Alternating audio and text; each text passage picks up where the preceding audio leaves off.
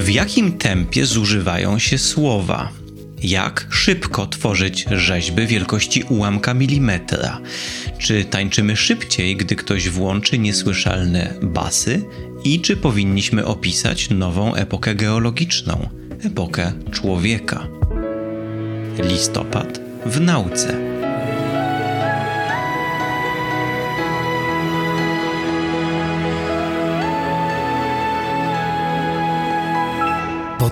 Powszechny.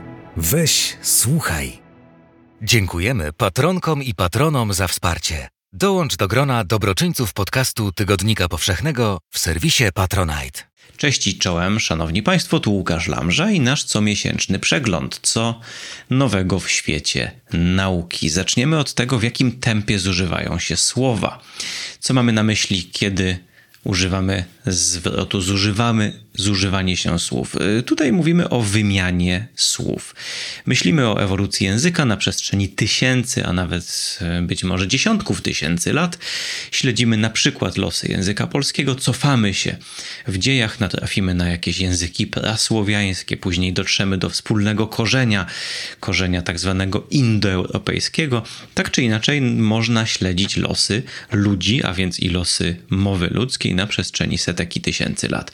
I w tych dziejach zdarza się czasem, że jakieś słowo zostanie zamienione na jedną i tę samą rzecz mówimy różnymi słowami.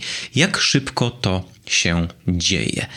Yy, może zacznę od odpowiedzi na to pytanie. To zależy oczywiście od danego słowa. Natomiast skala, co ciekawe, patrzę w tym momencie na taką tabelkę w badaniu, gdzie mm, porównano ze sobą 80 języków indoeuropejskich na przestrzeni łącznie nawet 8 tysięcy lat, włącznie z rekonstrukcjami, i wygląda na to, tutaj to mamy wyrażone poprzez liczbę zastąpień na 10 tysięcy lat. I ta, y, ta, ta liczba zastąpień mm, waha się od 0 do, do 9 mniej więcej, czyli najszybciej ewoluujące słowo wymienia się 8-9 y, razy na 10 tysięcy lat, czyli mniej więcej co 1000 lat.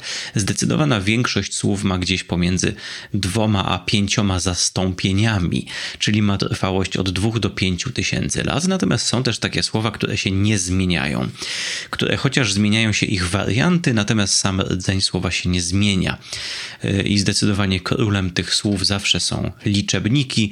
Y, kiedy już kiedyś tam dawno, dawno temu przyjęliśmy pewien sposób nazywania liczb, bardzo ciężko jest to z języka wykorzenić.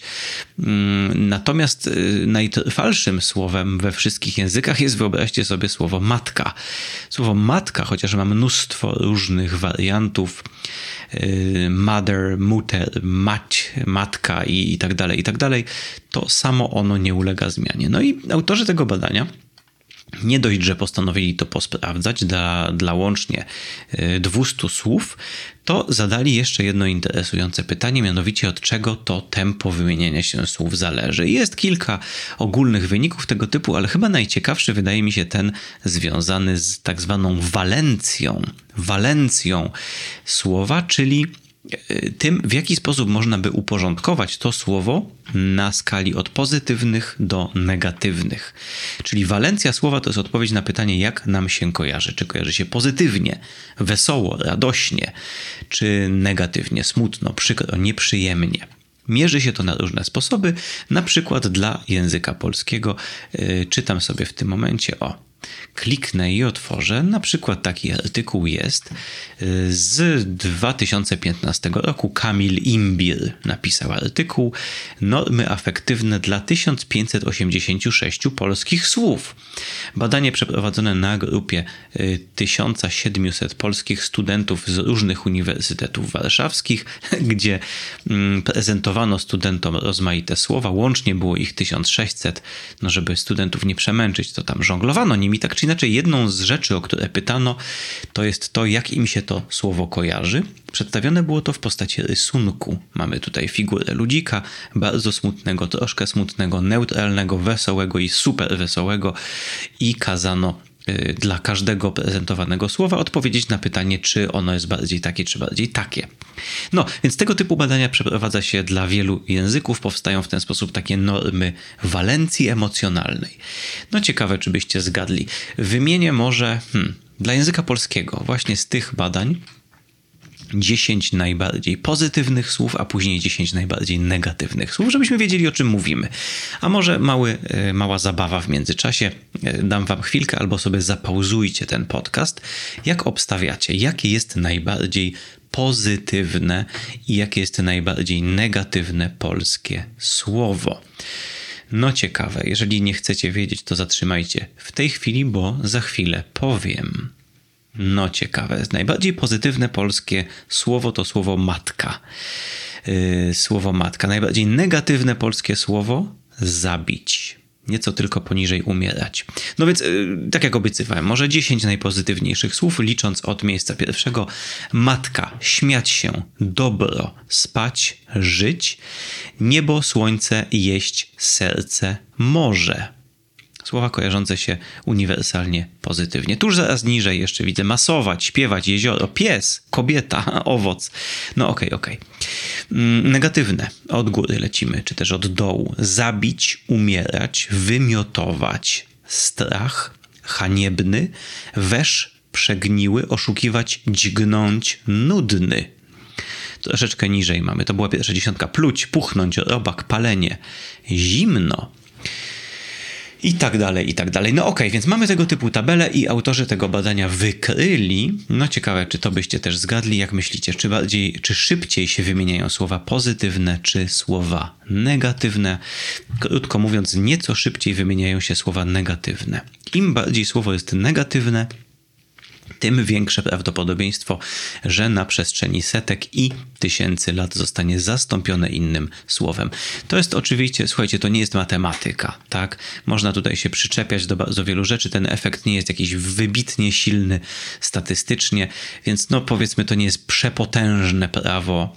To jest powiedzmy sobie być może pewna tendencja.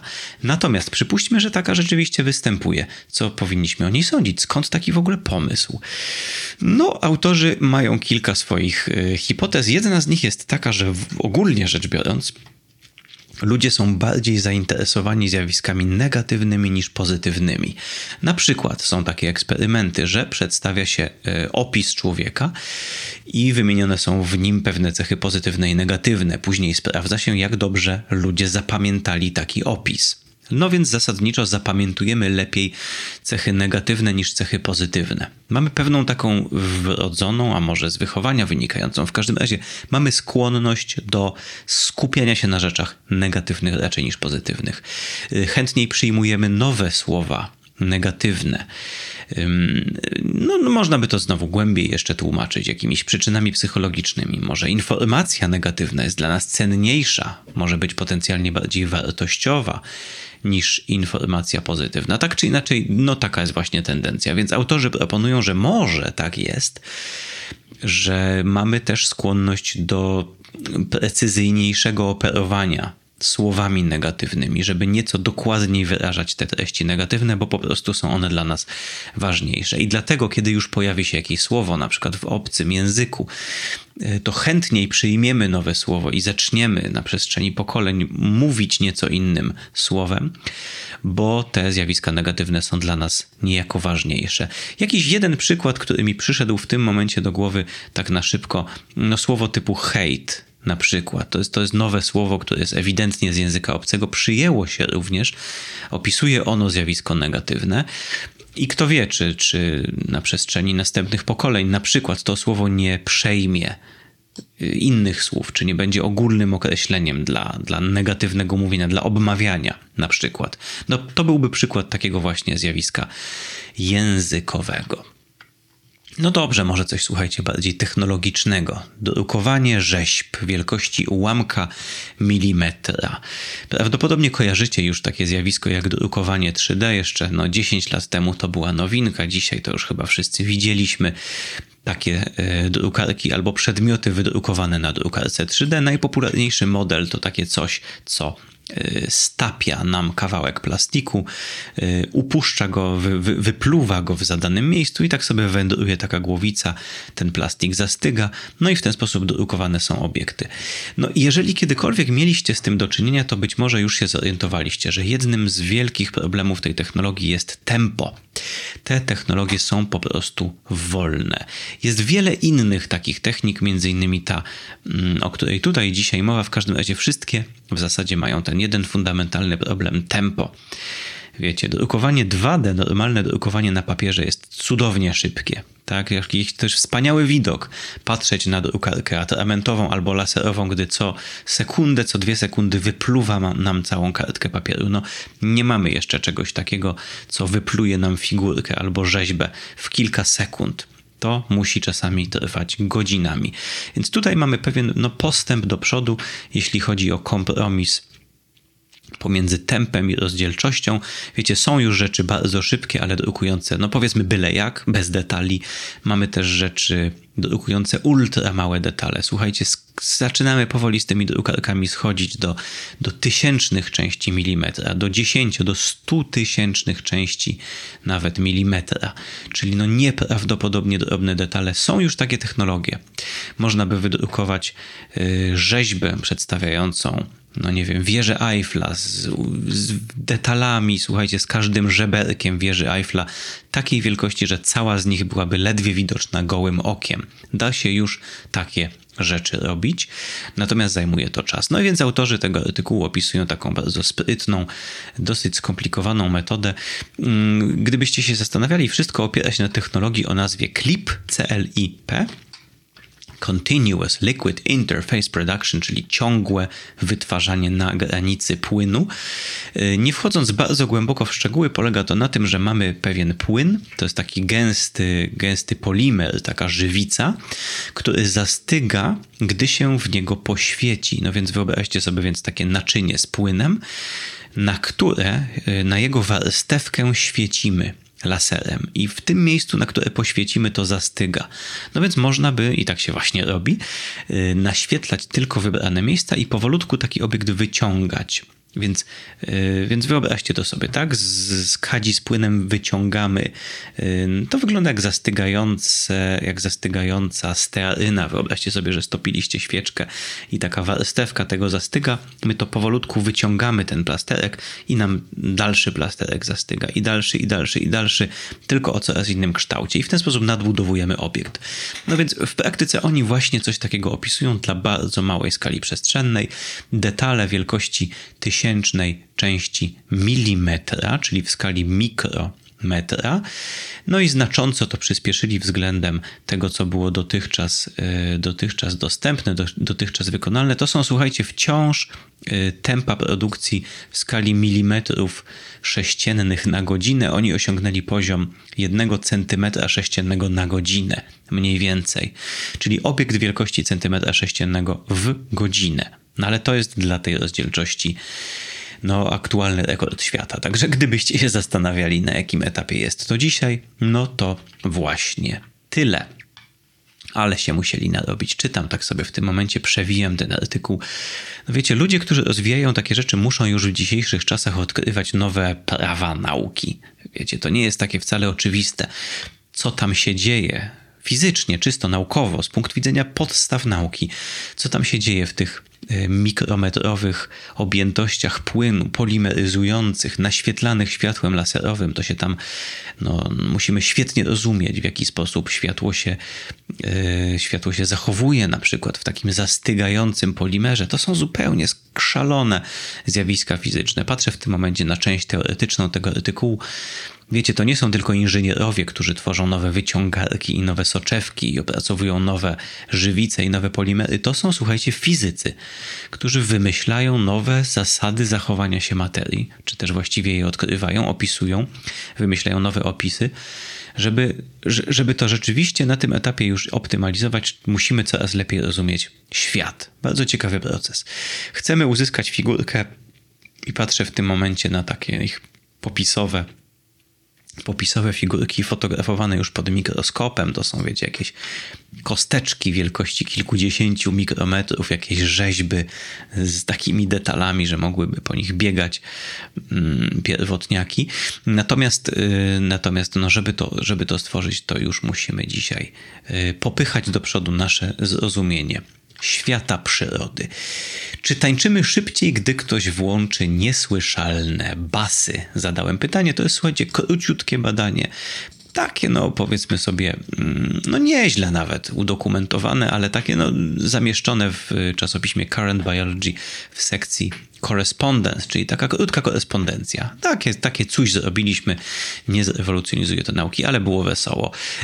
Tutaj jest, mamy pytanie o buczenia Y, obuczenia tak niskie, że ledwo słyszalne. Standardowo pisze się w podręcznikach, że granica słyszalności dźwięku to 20 Hz.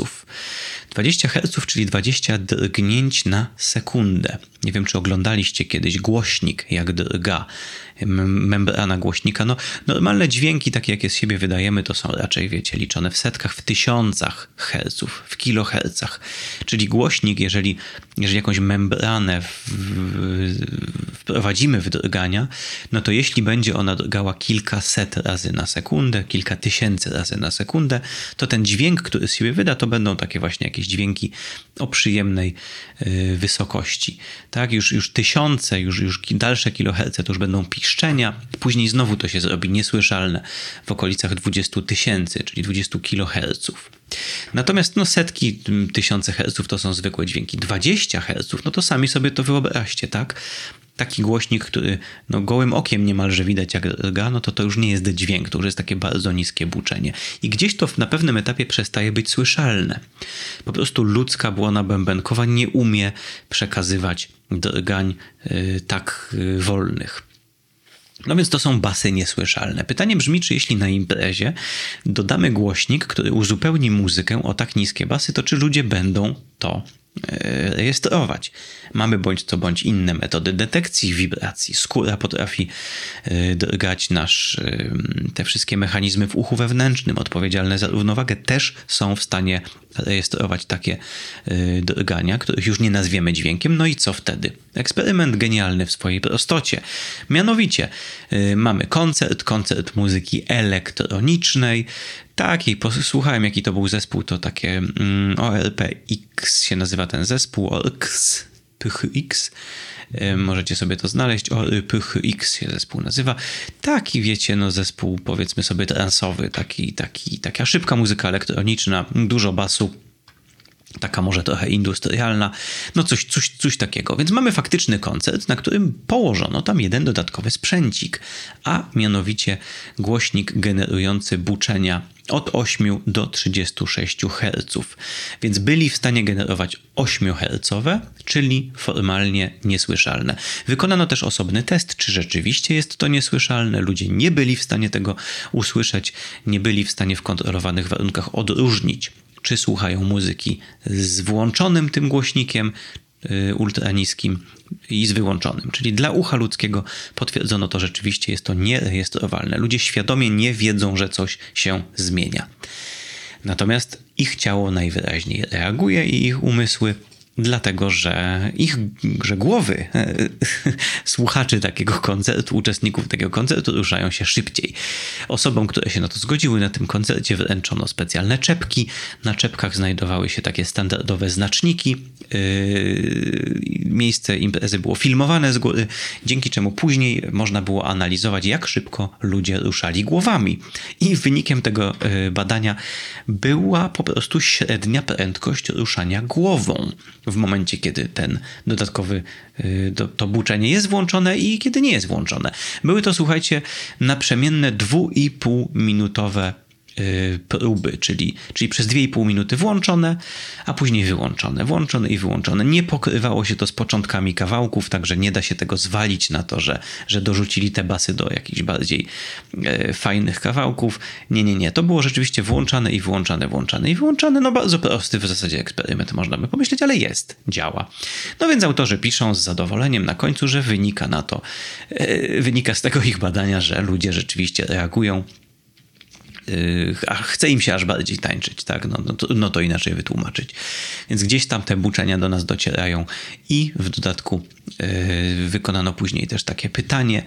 Yy, no, metodologia tego była trochę bardziej skomplikowana, ale w pewnych momentach w czasie tej imprezy ludzi, którzy się na to zgodzili, pytano też takim szybkim SMS-em, czy czy w danej chwili, czy w tym momencie, jak tańczysz, czy jest ci, jak bardzo ci jest przyjemnie w skali od 1 do 9, jak, do, jak bardzo dobrze się bawisz. Tylko tutaj wyniki były i wyszło, że bardziej. To znaczy, że ludzie w tych momentach, kiedy, kiedy rzeczywiście włączone były te infradźwięki, odpowiadali na to pytanie, że bardziej statystycznie. Natomiast tutaj jest słabiej, bo większość ludzi nie odpowiadała. No i to jest w sumie zrozumiałe. No tak, trwa impreza, jesteśmy na parkiecie i przychodzi nam jakieś buczenie.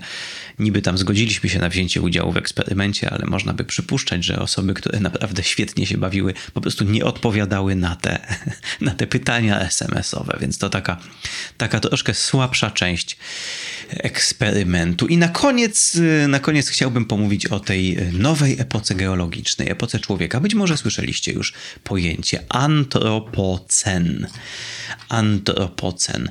Jeżeli szukamy w głowie, gdzie umieścić to słowo, to myślimy takimi słowami jak miocen, pliocen, oligocen, tak? holocen, hologen, paleogen. Dużo jest nazw e, epok geologicznych, pleistocen zwłaszcza i i Holocen, słuchajcie, no to są, to są dwie najświeższe epoki geologiczne. No i słuchajcie, wydawałoby się, że, że zaczął nam się Pleistocen, Potem, e, potem zaczął nam, potem nam przeszedł w Holocen, tak? No i cóż, no i tak geolodzy zdefiniowali sobie. Holocen zaczął się, patrzę teraz w tym momencie, formalnie 11 mm, 650 lat temu, e, z końcem ostatniego zlodowacenia. No czyli geolodzy zdefiniowali sobie jakoś, że wtedy wydarzyło się coś bardzo na, na tyle ważnego, że jest charakterystyczne, że zasługuje na nową epokę geologiczną, no bo to technicznie są epoki. Mm, no, a może słuchajcie, może my ludzie już jesteśmy na tyle, na tyle e, istotni dla Ziemi, że zasługuje to, co się teraz dzieje, na nową nazwę. No i jakiś czas temu ktoś tam rzucił taki pomysł, nazwijmy bieżącą epokę geologiczną słowem antropocen. No i to jest, wiecie, z takimi propozycjami zawsze problem polega na tym, że one są wiecie, można sobie zadawać pytanie, czy to jest rzeczywiście motywowane naukowo, czy to jest motywowane jakoś tak, no powiedzmy, ideologicznie. Bo Przypuszczam, że no, okej, okay. nazwy tych e, epok i, innych okresów geologicznych, one powstały po to, żeby geologom, żeby geologom było wygodniej poruszać się po czasie. Czyli mówimy o jakimś tam paleozoiku, tak, mezozoiku, kenozoiku, eda i tak dalej, i tak dalej. I to ma pewne swoje standardowe definicje. No dlaczego? Dlatego, że w skali milionów lat rzeczywiście ta nasza Ziemia się zmieniała i geolodzy, którzy porównują ze sobą skały pochodzące z różnych stron świata, wwiercają się gdzieś i zastanawiają się, co to oto jest, no potrzebna im jest taka wspólna tablica stratygraficzna, żeby porządkować geologię. To tak naprawdę ta tablica stratygraficzna służy do tego, żebyśmy uzyskali jednolitą historię geologiczną Ziemi. I to są zwykle jednostki liczone w milionach lat. No i taka, taka jest mniej więcej funkcja tego. Więc można sobie teraz zadać pytanie, czy to geolodzy rzeczywiście potrzebują dla celów praktycznych antropocenu, tak jak potrzebowali wszystkich pozostałych epok geologicznych. I wygląda na to, że nie. To znaczy, to mm, czysto historycznie, czysto patrząc na to, skąd się wzięła ta idea i kto nadaje jej popularności, tu chodzi tak naprawdę o taką ja przynajmniej odnoszę takie wrażenie o jakąś taką rzecz PR-ową, to znaczy mm, to się najczęściej pojawia w kontekście zmian klimatu, w kontekście takiego ogólnego mm, gadania o tym, jakżeż to my wielką jesteśmy siłą w ewolucji naszej planety. Więc to jest z gruntu, i to nie tylko ja mówię, ale takie też są głosy, jest to z gruntu takie podejrzane, no czy geolodzy rzeczywiście powinni definiować swoje okresy geologiczne, nie z takich samych powodów, z jakich definiowali wszystkie pozostałe, dlatego że rzeczywiście coś tam w zapisie geologicznym yy, zobaczyli, tylko jakby wychodząc naprzeciw pewnym tam zapotrzebowaniom PR-owym, dajmy na to. Kolejny problem polega na tym, i o tym właściwie dzisiaj chciałem mówić, że to nie jest tak łatwo zdefiniować. No bo zobaczcie, standardowo epoki geologiczne po pierwsze trwają znacznie, znacznie, znacznie dłużej. One są liczone w setkach tysięcy lat, w milionach lat. W związku z czym, kiedy je definiujemy i definiujemy w geologii te miejsca, kiedy jedna przechodzi w drugą, no to mamy do dyspozycji metry i metry i metry skał, które leżą na całym świecie w różnych miejscach, są, są zestalone, mamy je y, ściśnięte skały i tam na przykład możemy powiedzieć, że ta i ta epoka, y, zdefiniujemy ją, zaczyna się wtedy i wtedy od jakiegoś na przykład wybuchu wulkanu, od jakiejś wielkiej eksplozji, to jest charakterystyczne miejsce. Można je dostrzec po tym, że coś tam, coś tam w tych skałach się znajduje, na przykład warstwy zawierające skały wulkaniczne, y, jakieś okruchy, pyły, może jakieś ślady izotopowe, czyli jakieś pierwiastki tam występują, czyli krótko mówiąc, mamy na całym świecie skały, tu i tam odsłonięte, mamy do dyspozycji metry i metry i metry tych skał i gdzieś tam sobie w tym profilu geologicznym definiujemy takie punkty charakterystyczne. No, antropocen, zależnie od tego, kogo posłuchać, miałby w zasadzie się rozpocząć 150, mniej więcej 200 lat temu. Tak, bo tak naprawdę jedyna nadzieja, że znajdziemy cokolwiek w zapisie geologicznym, bo tu mówimy o, o, o skałach, dopiero co powstających, no to może 150 lat temu. Skutki na przykład spalania przez nas paliw kopalnych. No i tu jest pewien problem, dlatego że w zasadzie no, skały powstają przez tysiące i miliony lat. Nie mamy jeszcze skał, albo pojedyncze przypadki szczególnie szybko powstających skał, ale zasadniczo nie mamy skał, które miałyby w sobie nośniki antropocenu, dlatego że skały powstają po prostu, no na przykład skały osadowe typu piaskowca powstają wtedy, kiedy piasek jest ściskany pod wielkimi ciśnieniami przez wielkie okresy czasu. O, to musi być po prostu liczone w dziesiątkach, setkach tysięcy lat, a nawet w milionach lat, żeby powstała dojrzała skała. Nie mamy czegoś takiego. No i więc, no więc co się dzieje? No więc niejako pod troszkę naciskiem tych, tych tutaj sił, żeby zdefiniować antropocen, y, Międzynarodowa Komisja Stratygraficzna ICS y, uruchomiła taką grupę roboczą antropocenu AWG, Anthropocene Working Group. No i właśnie teraz y, no, ukazało się takie podsumowanie w czasopiśmie Science, tak gdzieś tam więcej w połowie listopada. No, pokaz tego, w jaki sposób naukowcy zmagają się z tym, no ja to powiem może tak, zamówieniem, tak, z tym zamówieniem, które zostało im złożone. Słuchajcie, wymyślcie coś w zapisie geologicznym, co by można do takich celów stosować. Nawet skały odpadają, w zasadzie nie da się normalnych skał lądowych do tego stosować, no bo, bo nie.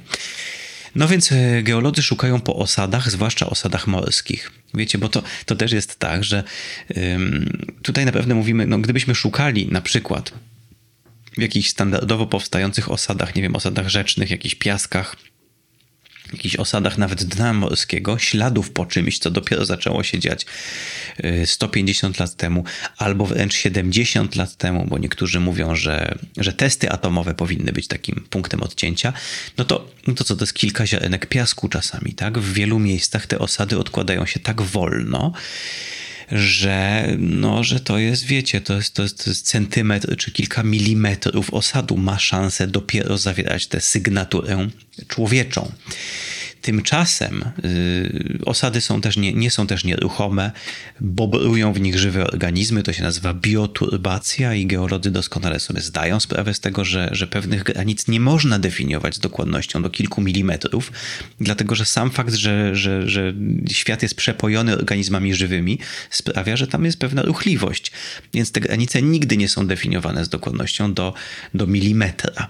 No, y, tutaj, no i czytam sobie w tym momencie, tak? Mamy na przykład jaskinię Ernesto Cave, gdzie rzeczywiście mm, znaleziono jakieś ślady y, taką granicę pokazującą na, na jakichś izotopach ślady ewolucji przemysłowej, no tylko ten rdzeń ma tylko 4 mm grubości, no więc jest to zasadniczo dosyć taka krucha, mm, krucha granica. No na grubości 4 mm naprawdę dużo się może wydarzyć, nie mówiąc już o swojskich zjawiskach fizycznych, takich jak dyfuzja. Krótko mówiąc, no szukają, szukają, szukają i zostało znalezionych... Śnieżka była rozważana, słuchajcie, mm, lód na śnieżce, ale no śnieg nie jest zbyt, zbyt dobrym markerem geologicznym. Mm, także patrzę tutaj na taką, taką listę 12 najlepszych najlepszych propozycji, któreż to miejsca na świecie mogłyby być markerem.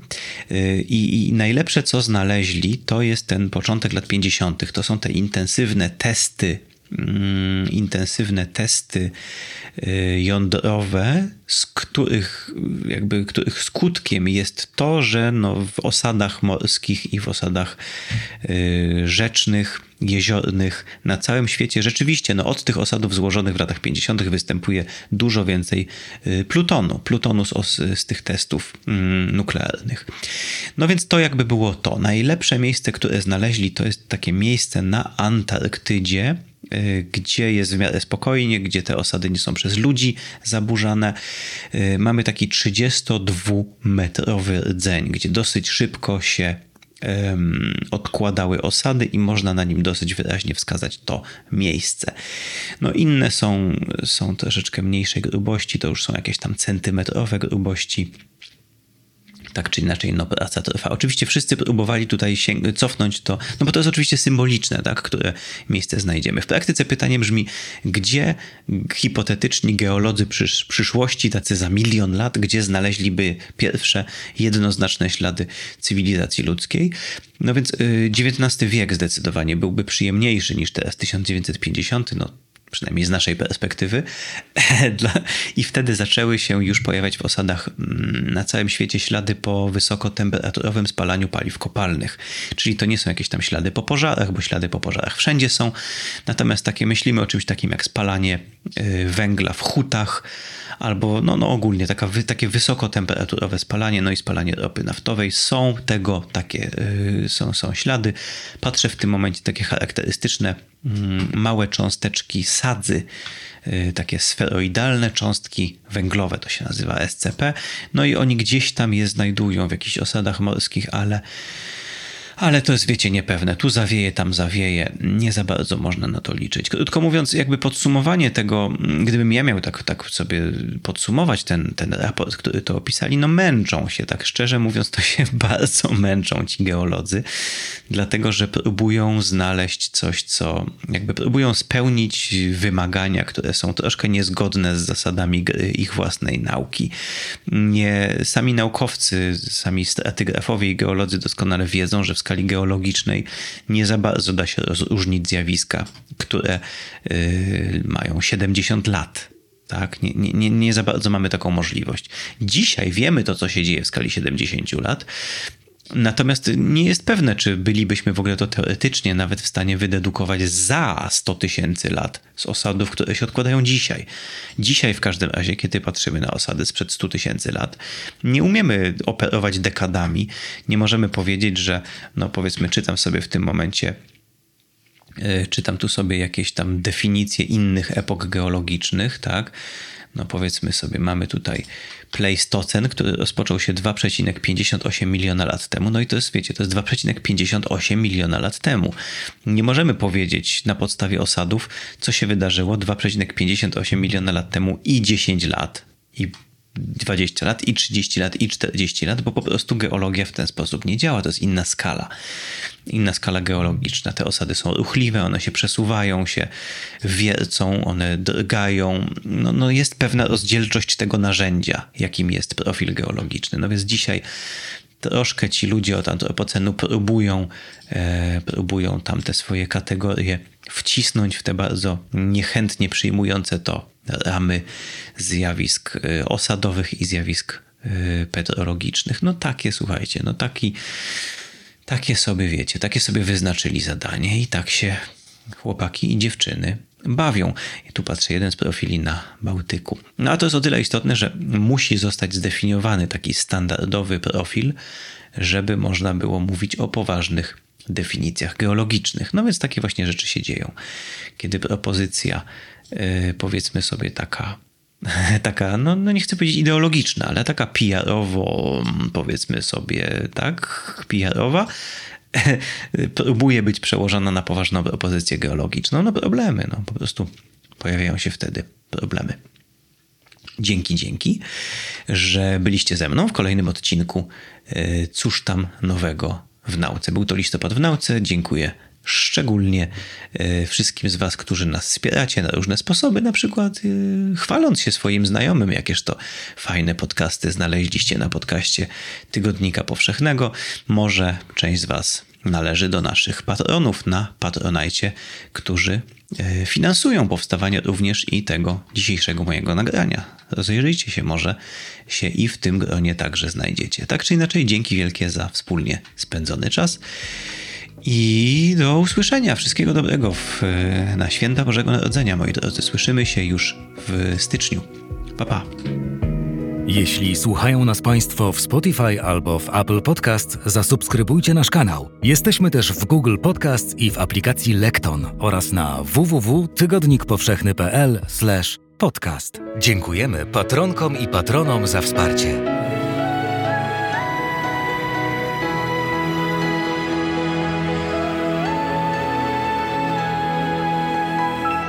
Podcast powszechny.